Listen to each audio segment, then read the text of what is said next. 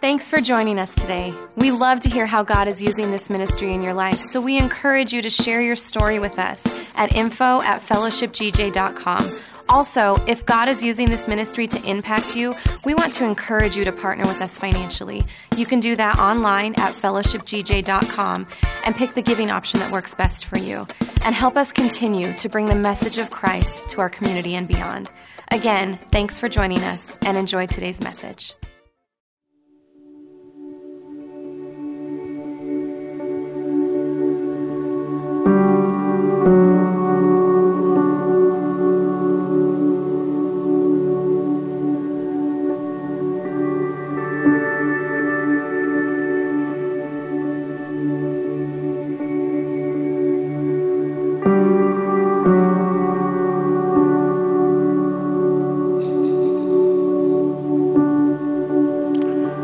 I have an enemy, and he's no rookie at what he does. Isolation, loneliness, depression, despair. These are all the things that comes against a child of God's mind through the lies of the enemy. Jesus himself went into a wilderness, a place where he was isolated and a place where he was hungry. And at that point, after 40 days of fasting, the enemy was audacious enough to think that he could get into the mind of Christ and make him confused about who he was and what he was here to do. Well, the enemy, if he won't let Jesus alone, he certainly is going to come after you and I. And in doing so, you and I have to fight back the same way our Lord did. If you do, the Bible promises that you will be victorious over that enemy's attack against your mind. But if you sink deeper into despair, depression, loneliness, isolation, and hunger, then you're setting yourself up for a life that's not going to end well. Many of God's people have been under attack for a long time, feeling the weight of depression. And instead of moving forward, instead of pulling out of that pit, they allowed the last words that they heard in this life to be the words of the enemy speaking a lie into their mind.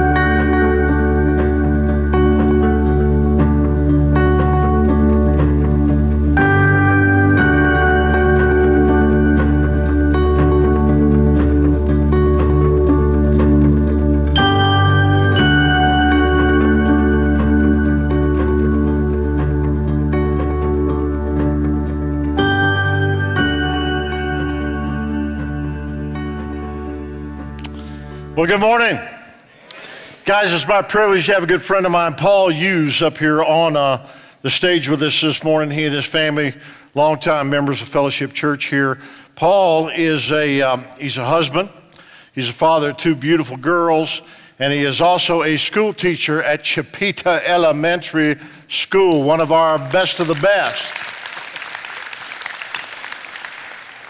So I want to uh, get, let you get to know him just a little bit. He is um, uh, not only a school teacher, but many of you have just known through community, and you many of you are friends with them on Facebook because of something that's happened in their family in the past.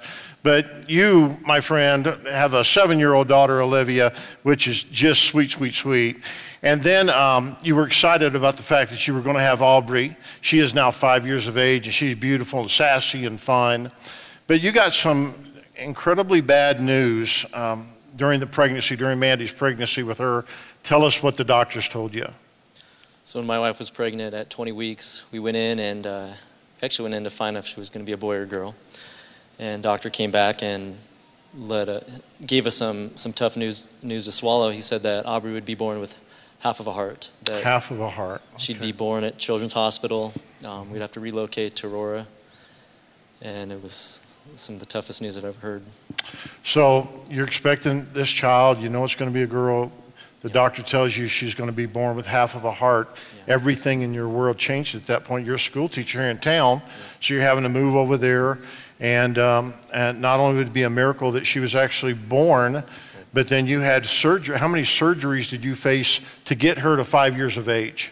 So she's had 14 surgeries, and three of those are open heart surgeries. 14 surgeries before the age of five, three open heart surgeries. Now, is, is Aubrey done? I mean, is that, is that it for her now? Is she okay or what's going no, on? She, she's in an okay place right now, but she has a, a long road ahead of her.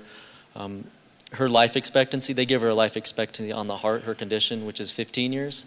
15 and years. so they say that she'll need a transplant um, to prolong life. Okay, so sometime between her age of 15 and 20, it sounds to me like she's going to have to have a heart transplant. Is that correct? Yeah, we go in for checkups every six months, Okay. and so there'll be a time we'll go in, and there'll be a time when they say, "Let's get her on the list." We've seen lots of kids with these conditions, and some make it, some don't. Some get on the list. Um, really depends on how her heart functions Right. up until when they make that decision. So she's so she's not on the list for a heart transplant now. Not yet. sh- But when her heart begins to fail, then they put her. Is that correct? yeah, that's correct. Her heart is in failure mode, and so that's why they do the checks, and the doctors get to decide like when that happens. And so we just keep her healthy and strong, and Wow. she's a she's a tough kid. She really, she's like any other five-year-old back there in our, our program. She's, she's wonderful. Now, I've watched you and Mandy through this, and you guys tucking into God and tucking into each other. Your marriage is strong. Things are going good. But what a lot of people don't know, because they focus on where you're at now, is that one year prior to um, uh, Aubrey being born, you received a devastating phone call from your family members back in Gillette, Wyoming, and uh, concerning your dad. And before I, we talk about that, how would you describe your relationship with your dad? Oh, my dad was my best friend. Um, he he was everything to me. He was funny. He was he's a character. He's giving. He's loving. Our relationship was um, amazing. He's the best thing that, that came into my life before before my wife. Right. And uh, he literally like he liked everybody, and I think he'd like you. There you go. Um, but he would do anything for anybody, and yeah. what came was was Yeah. hard. He was, before you say what happened, he was um, uh, well loved by his family, great relationship with your, your mom. He was the mayor of Gillette, Wyoming, and what else Yeah, was he? He, uh, he was county commissioner. He owned his own business for 40 years. He was a substitute teacher. He was a basketball coach. He was a soccer coach.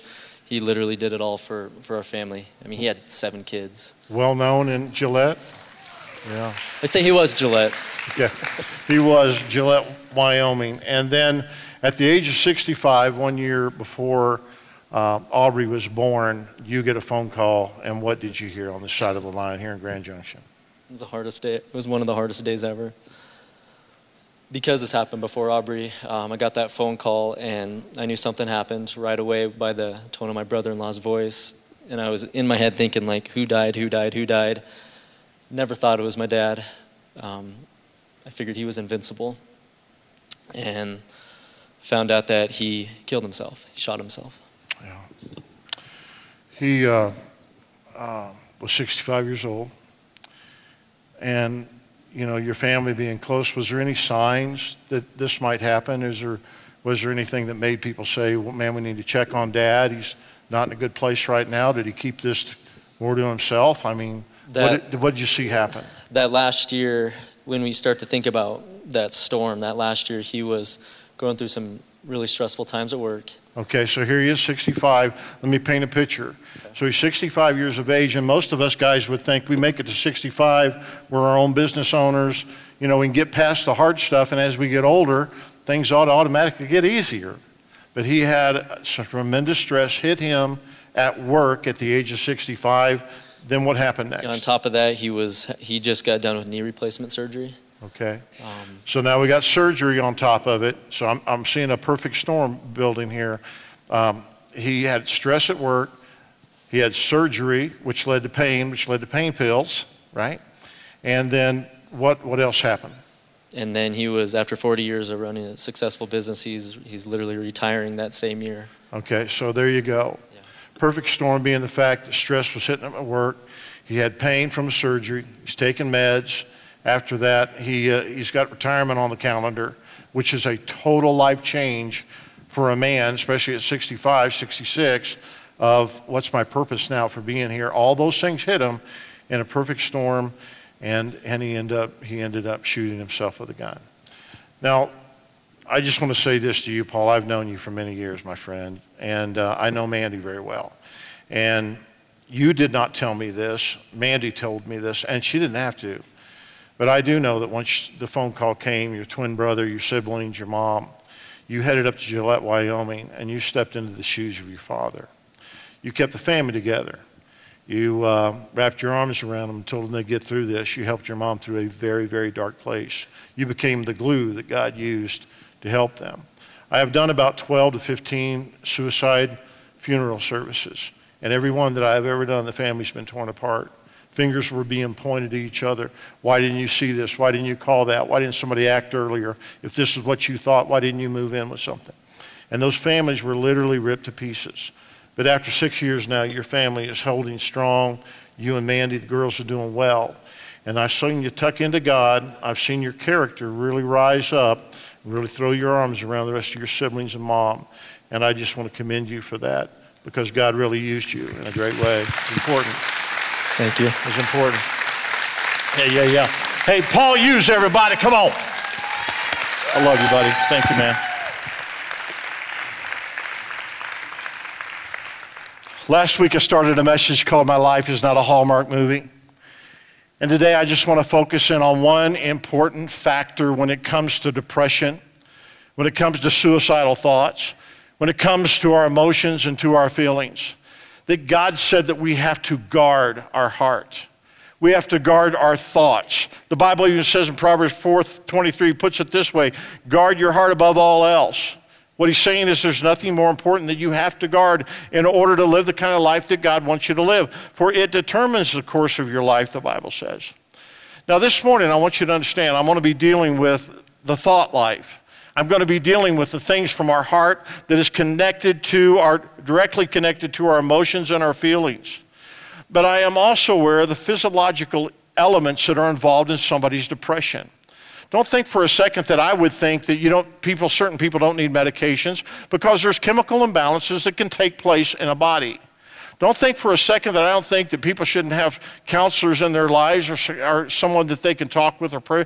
Absolutely, they should. And we provide that here as well as we provide it, we outsource it as well. And I'm totally from, uh, agree with the fact that there are certain people that need to be on certain medications. So I'm not taken away from that.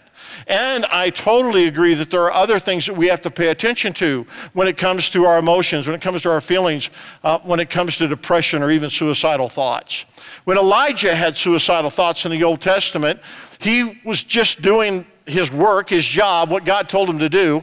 And then when he said what God told him to say to a certain woman, this woman said, I'm going to kill you. So Elijah went for a run, a run for his life. He ends up very tired, very exhausted out in the wilderness. And he lays down. And he wakes back up and he tells God, Go ahead and kill me. Take me out of here. I don't want to live anymore. And God doesn't tell him to join a Bible study. God doesn't tell him to read a little bit more of the Old Testament. What God told him was, Here's something to eat and lay down and rest your body for a while. So God didn't just jump to some kind of spiritual activity. God dealt with his emotions. God dealt with his body. God dealt with his need for hunger. And God dealt with his need for rest. And then after all of these kind of things that came together, then God was able to get him back up and get him going again. Well, in Matthew chapter 4, we see a story of Jesus being under attack by the enemy. Last week I shared with you this story how the, God the Holy Spirit led God the Son out into a wilderness, and for 40 days Jesus fasted. In other words, he had no food whatsoever. Now, he was in a camping kind of a situation. Meaning that he was out there, though, not like you and I camp in a tent or in an RV. He was out in the wilderness, probably used a rock for a pillow. This was not a five star situation whatsoever. He was out there tucking into the Heavenly Father. He was uh, uh, communicating with God the Holy Spirit, and he was shutting down all food into his body. So, as he got into a weakened physical state, the Bible said that the devil came to him and began to speak an attack into his mind. Now, notice that the devil did not come against him with a sword. That would have been foolish. The devil did not come against him with a big boulder to try to kill him. That too would have been foolish. The enemy attacked him the same way the enemy attacks us. He attacked the mind of Jesus. And this is what he said to Jesus in this weakened state If you truly are the Son of God, he started questioning who Jesus was and what his real purpose was here on this earth. And he said to Jesus' in his hungry state, He said, Turn these stones into bread. And Jesus simply answered, No. Not going to do it. Not going to break this fast for you or for anyone else. He said no. And the second thing that the enemy did was say, Well, all right, then, if you are the Son of God, took him to a high place on the temple. He said, Jump. Go ahead and end it. I mean, if you're really the Son of God, you won't die. If you're not, you will die. But just jump. And, he's, and then Jesus fired back. He said, The Bible says you are not to tempt the Lord your God. Isn't that funny? He was asking Jesus twice, if you are. The second time, Jesus fought back by saying, You are not to tempt the Lord. Who's God? Your God. I'm God over you. And so the third time he attacks him, he attacks him with this. He says, You can have all of these kingdoms. And he showed him the vast kingdoms of the world. The enemy said, You can have all of these. You've been out here in the desert, didn't even have a hotel didn't even have a Holiday Inn Express. I will give you all of this. All you have to do is bow down and worship me. Now, the enemy done went and got stupid. You see, because to this point, Jesus was sparring with them a little bit, saying, now the Bible says this, and the Bible says that, but just flat out no. But when the enemy got stupid enough to make up a big enough lie to where Jesus said, this, I'm bored with you now. Because the enemy had no power to be able to give Jesus anything. And Jesus created it and then owned it all anyway. At that point, Jesus said, Get out of here. Isn't that interesting? Every time the enemy spoke against Jesus' mind, Jesus spoke back to the point where Jesus told him to get out of here. And what did the enemy do? He left. Well, I've got some observations about this story, and I'm going to see if you already picked up on them. Observation number one Jesus was not shocked by the enemy's attack. Now, I was. The first time I read this, I thought, are you kidding me? You climbing into a ring with the Son of God? You're climbing back into a ring of the Son of the Heavenly Father who kicked you and all your little demon friends out of heaven? You really think you want to take. Listen, this wasn't one of the 12. I mean, pick on Thomas. He's doubting everything anyway. Pick on. Don't step into the ring with Jesus. This shocked me. And I think he forgot. I mean, he knew that Jesus was the Lamb of God. He knew Jesus was a healer. He knew Jesus was born in a manger. He knew Jesus held the hands of little children. He knew Jesus would feed those that were sick, he, um, that, that were hungry. He knew he would heal those that were sick. He knew Jesus was a teacher. He knew Jesus loved us and he forgave his children. But what the enemy forgot was this Jesus, the Son of God, the Savior of the world, is and always has been and always will be a warrior, not to be messed with. The Bible tells us in Exodus chapter 15, verse 3 the Lord is a warrior. Yahweh is his name. Everything exists because He made it exist. And there is no one greater on this planet or, or anywhere else in the universe than the God Yahweh, Jesus, our Lord and Savior. So I am shocked at the audacity that the devil would climb into the ring and spar with Jesus' mind. But Jesus was not. Isn't that interesting? Jesus totally expected the enemy to do what the enemy does. Second thing, Jesus went one on one against him without calling for backup. Now, he could have called for backup, right? I mean, the Bible says that the angels came after the fight was over and ministered to Jesus. That's bad timing, staff. Why didn't you pull up in your, in your Hummer right, bef- right before that? I mean, the, he could have had 10,000 angels on the scene, drove the enemy out of there. He could have been encamped about by angels. But the Bible says the angels didn't show up until the one on one battle was over.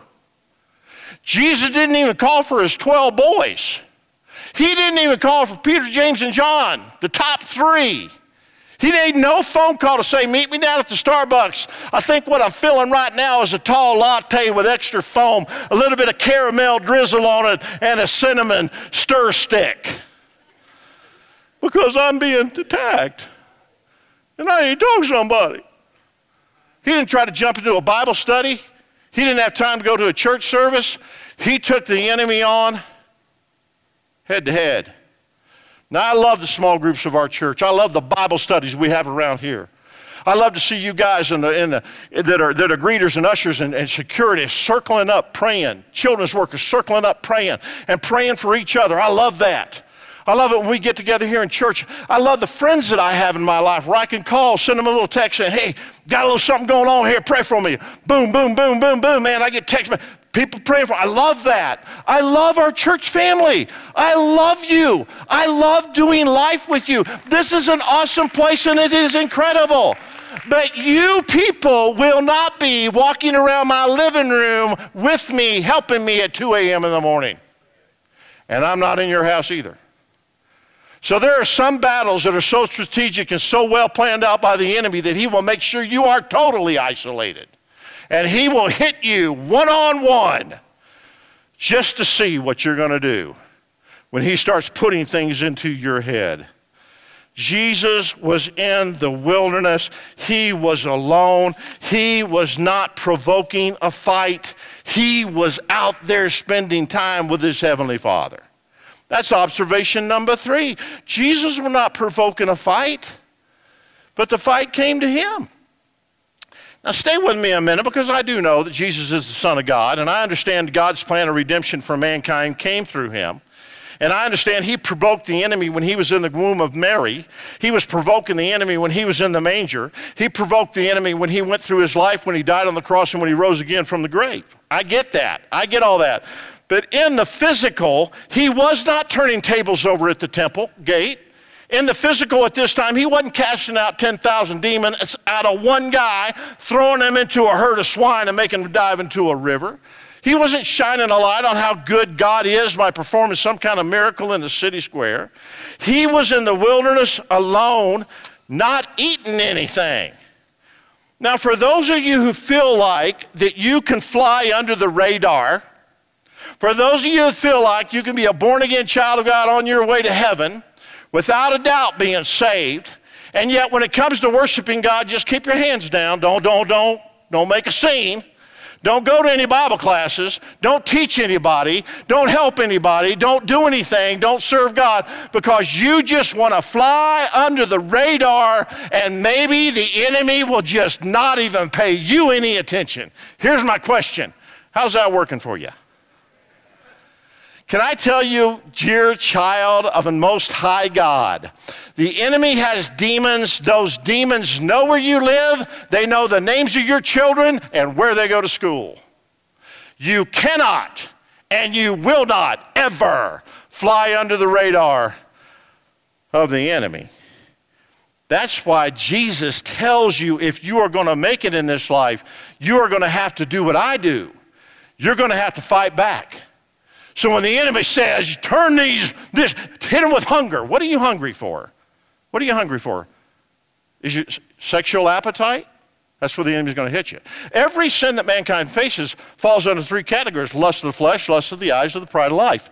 Every one of them fall under three. The Bible says the enemy doesn't have anything new that he's going to throw against you. Paul says we are not ignorant of the enemy's devices, meaning he's not a creator of anything. He just repeats that which he has always done. You want to know what the enemy's going to bring against you? Just look at what he's brought against others. Same stuff, nothing new. So the Bible teaches us that when he when it, when he came against Jesus, Jesus he came against Jesus said, "Turn the bread stones into bread." He said, "No, not going to do it." He said, "Jump off this high cliff." No, I'm not going to do that. And then finally, he hits Jesus with something so stupid, Jesus gets bored and says, "Go away." Here's my fourth observation: Jesus fought back. And if Jesus fought back, don't you think for a second that you and I aren't going to have to fight back. We have to argue back because I can't let the enemy have the last word. Because if he has the last word, then he has my mind. Whoever has the last word, whoever speaks it, controls the mood of the mind that you will move forward with. And if he has my mind, he has my whole day. And if he has my day, then he has my night. And if he has my night, then he has my peace. And if he has my peace, then when I try to lay down to get some rest, I won't be able to. And if he has my mind, he has my future. You see, there are some things you can get away with not doing well and still live well. This is not one of those things. You have to fight back. That's why Jesus tells us over and over again who we are and how valuable we are. that we are not only his children, but we are warriors of God. He says that we are his warriors. 1 Samuel 18, 17 says, But first you must prove yourself to be a real warrior by fighting in the Lord's battles. This some of these stuff is spiritual. It's not even your fight, but you got to be in it anyway because you're part of his family and the fight's against the kingdom of God.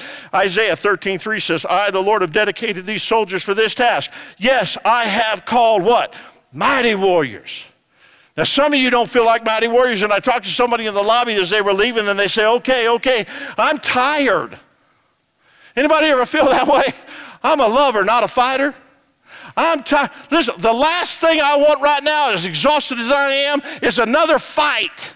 If I could just lay low, I, I feel more like a weakling. Than, if I just, if I'm just honest with you, I feel more like a weakling than a warrior. You ever felt that way? You think that'll fly? Take a look at this. Joel chapter 3, verse 10. Train even your what? Weaklings to be warriors. And how do you do that? You argue back. You argue back. Listen very carefully to what I'm about to say. I would never make somebody feel bad because they're make, taking medication for anxiety or nervous conditions or depression. I'm, i would never do that. I have seen many, many people that have gone on prescription drugs and stay on it for many, many years. I, am not, I'm, not, I'm not saying anything bad about that. I'm, I'm really not. And, I, and I've seen others, I've seen others that have, something bad happens and they, they, they use some escapism form of behavior, whether that's pornography, whether that's drugs, whether that's, whether that's alcohol. And, and, and, and, when you hear the story, you go, oh my gosh, oh my gosh, I can understand you wanting to escape from those feelings and those emotions. I mean, what, what hit you is hard. And if you could just get some sleep tonight, maybe that, maybe that could help you. I, I mean, I'm not going to say, but all I'm asking you to do is just try what our example did first. Just try it first and see what happens. Because too many of God's people never go to the level of spiritual warfare. They go to the level of whining, complaining, pill taking, drinking, numb till you're dumb and you can't be sober enough to know what to do or how to fight back. And Jesus says, I got you a better answer right here. He says, Mighty warriors, try this argue accurately argue back accurately. He didn't just say argue back, he tells us how to argue back. You see, this doesn't mean that you're always going to be quoting the scriptures exactly right. What it does mean is that you need to know that what you are quoting is right. You don't have to have it all down. You just have to know what you are saying, thus saith the Word of God, is accurate in your life. Because there's a difference when you argue about something that you're really sure of and argue about something when you're not sure of it. Now, now I'm an arguer, I'm a debater. I have no problem with a confrontation. I kind of like it. So when you come to me with an argument, my first goal is get the last word in. My first goal before we leave, I just drop the truth. Boom! Let that, let that soak in for a while. Now, I'm better at arguing. How many of you, first of all, how many of you enjoy arguing a little bit? Would you raise your hand?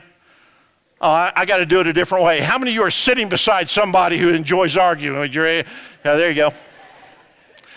How many of you enjoy, you want to have the last word in an argument? Would you raise your hand? That's why I love you, honest people. Now, I want it whether I'm right or wrong. I want it. Makes me feel better.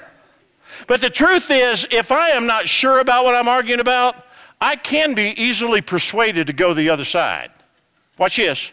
I can be talking about this. I think this is right, and that's right. And I think, what, well, you know, I heard and I read, and this one. And then somebody says, well, you know what? I do that for a living, and that's not accurate at all. This is the truth about that situation. I'm like, oh, okay, then we'll go your way. Because I, I don't have any confidence if I'm not accurate. Well, here is something. Now, this is a, argue accurately. Here's something that I am absolutely 100% certain of God cannot lie to me, and all the enemy does is lie to me. So, so here's the verse. Look at, look at it with me. John chapter 8, verse 44. Describing the devil, he was a murderer from the beginning. He has always hated the truth because there is no truth in him. He, when he lies, it is consistent with his character, for he is a liar and the father of lies. Here's how I put it He is a lying liar who lies. So, no matter what he says into my mind, I automatically am confident it's a lie.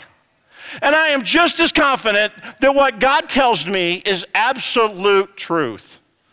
So the question is which one am I going to let have the last word?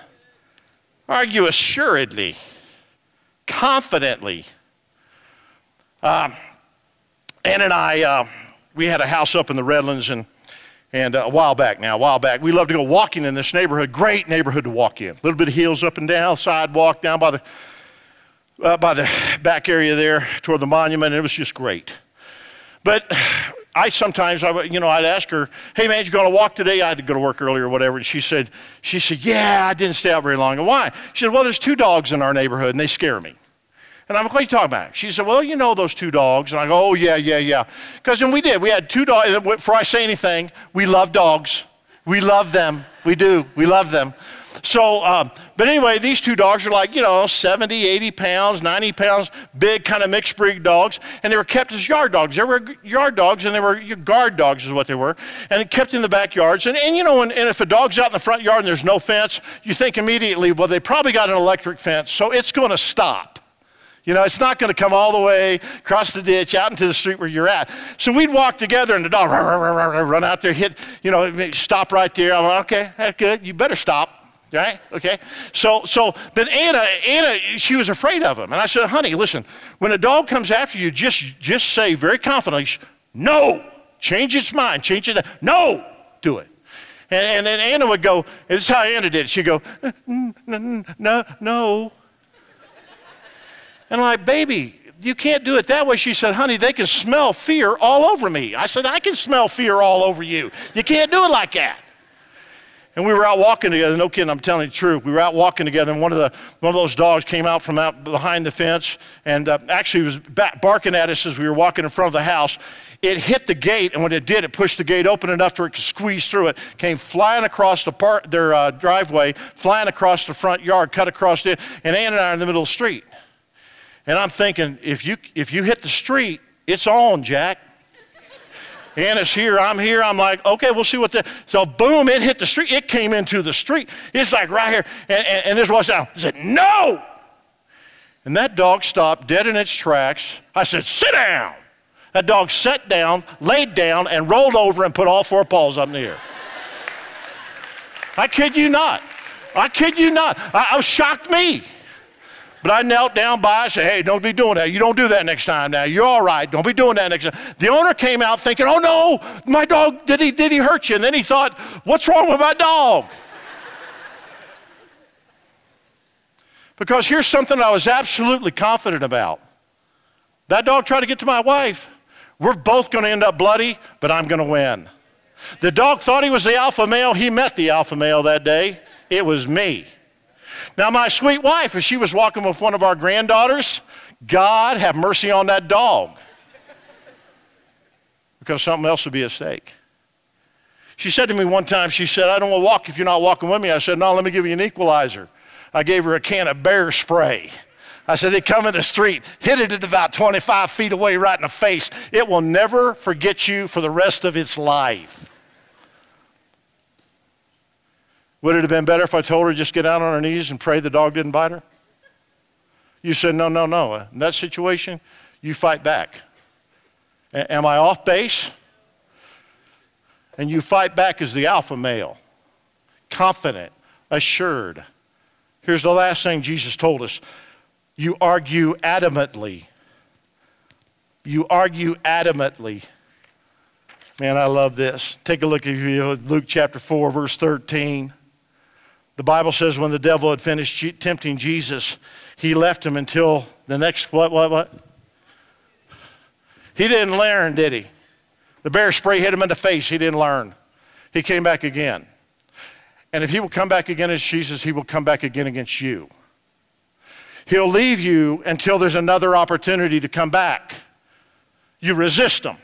adamantly. That's what Jesus did. Turn his bread. No. Jump off this hill. No. I'm going to do it. Bow down and worship me. Get out of here. You don't want stupid on me. This isn't even any fun anymore, not even a challenge. You gonna say something that dumb into me? Get out of here. But Jesus knew, and you better know it too. He's coming back again.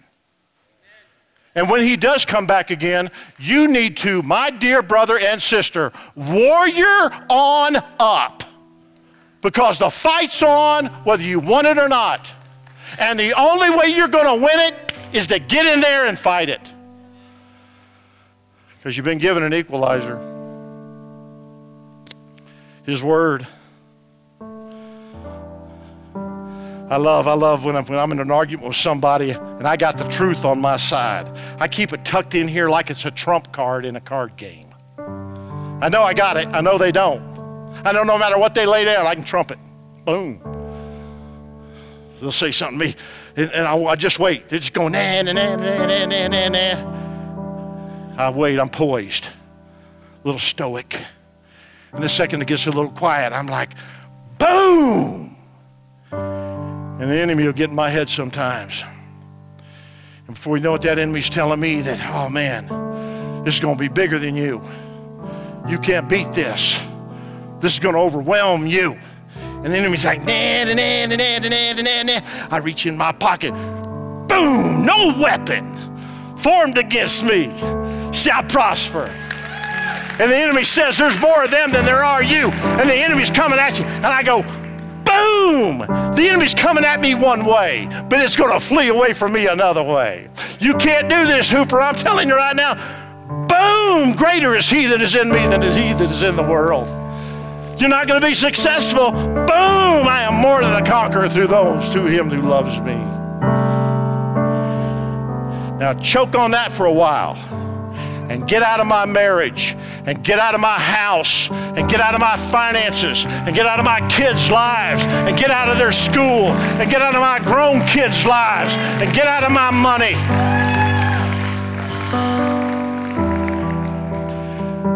And I do know he's coming back, but I'm loaded. Got my trump cards. You hit me with that, I'm hitting you with this. Because you cannot have the last say in my mind. You can't have it. Today, I, uh, I was thinking about, go ahead and stand with me. I was thinking about how I wanted to close it. And last night, well, last night it was, I thought, I'll bet we got a lot of Christians in here who would fight back. They just need an arsenal. I called Jeremy Poland. I said, Jeremy Poland, I'm going to give you five verses. Fight back verses. Argue back verses. I'm going to give them to you and throw them on our Facebook page this morning so people can screenshot them, put them as wallpaper, whatever they want to do. Five fight back verses. There they are, there at the bottom, right there. Right there. Here's a couple more right there. So that the next time the enemy comes against you, you come against him. You're a mighty warrior. I know you're a tired, mighty warrior, but you're still a mighty warrior. And hit him back. Until you're tired of fooling with him, just tell him to get out. Get out. And watch what happens. Watch what happens. Would you bow your heads with me for a second? How many of you have been in a battle? a battle against your mind, a battle against your emotions. It's about taking your future out. It's about destroying what you got. It's about taking it all away.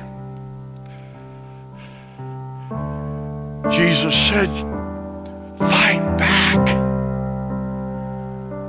Because what you're looking for in the way of ministry from a supernatural angelic force is going to come after the one on one's over, not before and not during.